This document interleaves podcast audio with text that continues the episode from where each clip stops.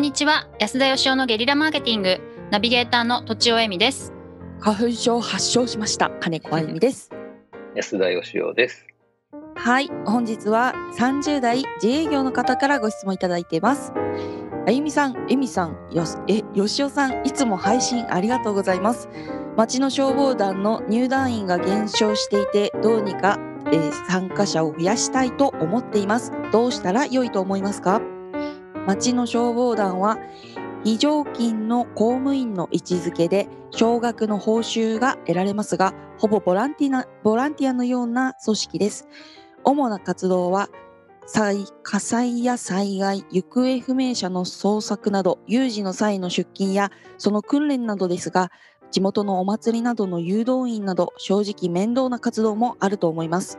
また、酒飲みの集まりというイメージも強いかもしれません。勧誘をしていても、えー勧誘をしていても仕事が忙しいからとか、えー子供が生まれたからなどを理由で断られます。そもそも若者がいないという地域も珍しくないと思います。新規入団員がいないため辞められず、20年も続けている人も私の地元にはいます。私は消防団は必要と思うので、地域や家族を守る組織をより特化して、より価値を高めて、かえー家庭や身近の人を守るためにも入った方がいいなと思えるような消防団に変わっていかなければならないのかなと思います。皆様はどう思いますでしょうか？これからも配信楽しみにしております。ということです。はい。神素晴らし上手いいいもう随分成長しましたね。つらつら読んでました。はあ、ありがとうございますな。はい。地元の消防団。まあ、はい。ほぼボランティアで若者が入ってくれないうん。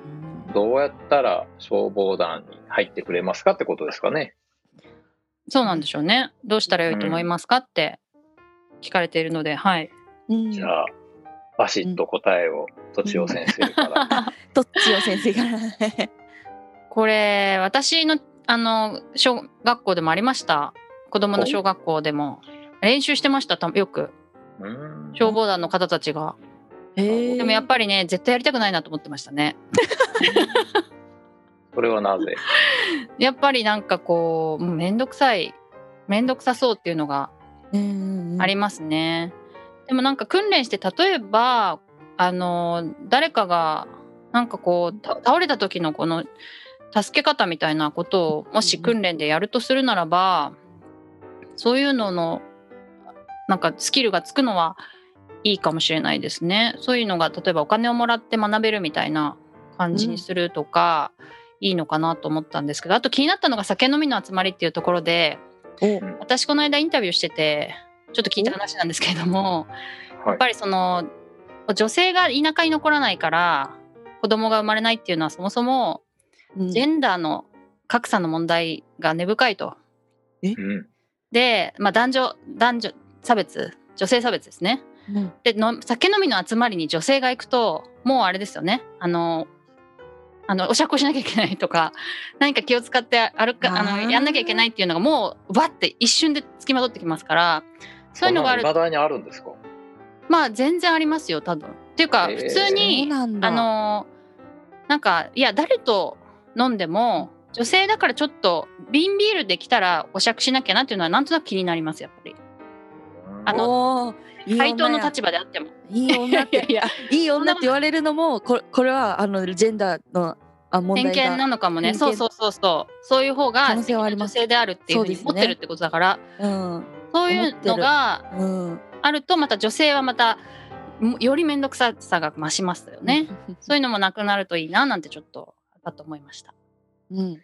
僕はあのワインに昔こうあのハマってた頃にうんうん。ワインは女性に継がせちゃいけないっていう教えられましてね、えへーそそそそもそもお酒は男が継ぐもんなんだっていう文化なんだっていうふうに言われてあおなるほどなとあの地球全部で見たらうまいことバランス取れてんだなって思いました。かっこいいですねなんか、まあ、ちょっと違うかもしれないですけどそのレディーファーストみたいな文化って、うん。男性はあんまり細かいことに気がつかないから、うん。考えなくても自動的に女性を尊重できるっていう非常にあのいい仕組みなんですって。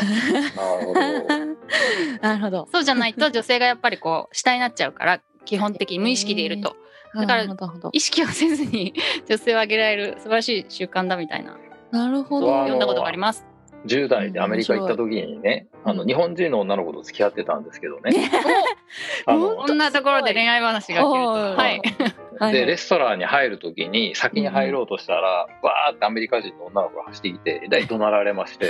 えー、ふざけんなみたいな。えー、彼女にドアを開けずにどうすんだみたいなことでそんななんえー。かあの、ええ第三者からも怒鳴られるような あのすごい。社会なんですね。知らない、知らないアメリカの女性ですか？知らないアメリカの女性ですよ。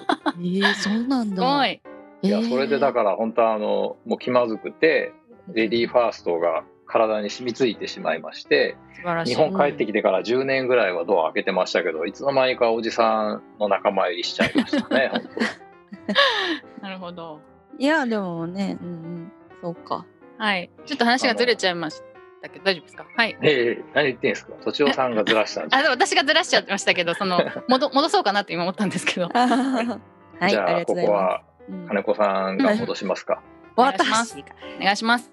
ええっとどうにか参加者を増やしたいということでえっ、と、どうどうしたらいいでしょうね。でしょうね。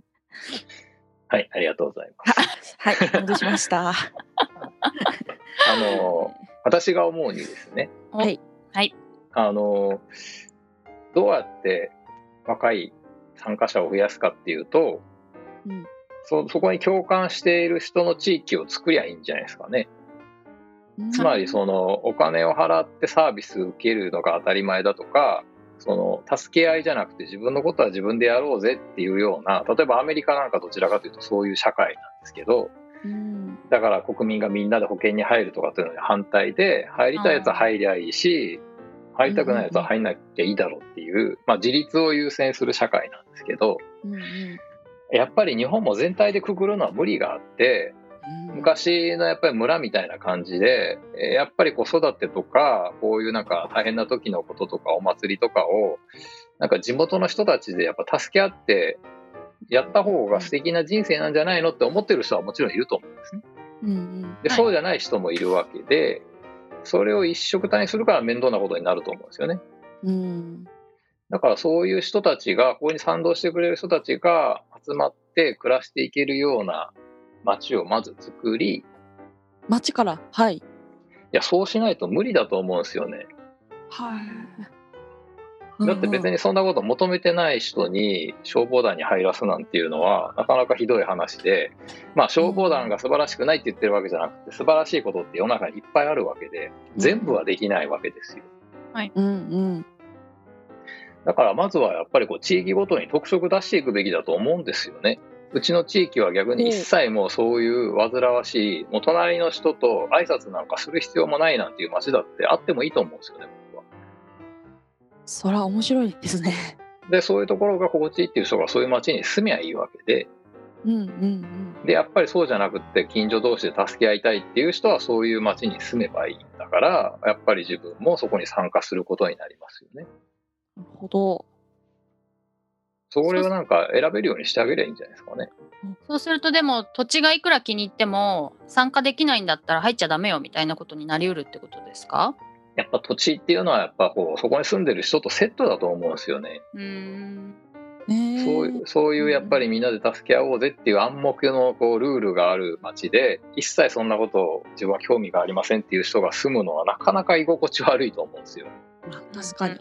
うんマンションとかも全然そういうこと関係なく買っちゃった人がもう価値観合わずに揉めたりするじゃないですか。はいまあ、単にその家が買えるとかその場所に住みたいっていうだけじゃなくてそこら辺の価値観を一致させることがすごい大事だと思いますけど。確かになんか暗黙の了解みたいのは非常に多多くてうんあえてわざわざ言わない最初に言わないみたいなのはちょっと問題ある気がしますね確かに。あーなんか大きい家族みたいな感じですね。そうなると家族っていうか同居人というかね。はい。それがだから必要だと思っている人もいれば思ってない人もいてうん本当はだから国もそういう特徴があってどこの国の人になるかも自分で選べりゃいいと思いますけどねうん私は。はい。ということでおまとめをお願いします。はいえっとお町そういう協力をし合う町づくりから始めてくださいっていうことですかね。まあ、まずはそういう人たちをはい。集めるところからですかね、その町に、うん今いる人に無理やりやらせんじゃなくて、ああなるほどはい。町おこし的な感じでと思いすかね。ます。はい、ということで、ということです。本日は以上です。ありがとうございました。ありがとうございざいましたました。本日も番組をお聞きいただきありがとうございました私たち3人でギブの実験室というオンラインサロンを始めることにしました。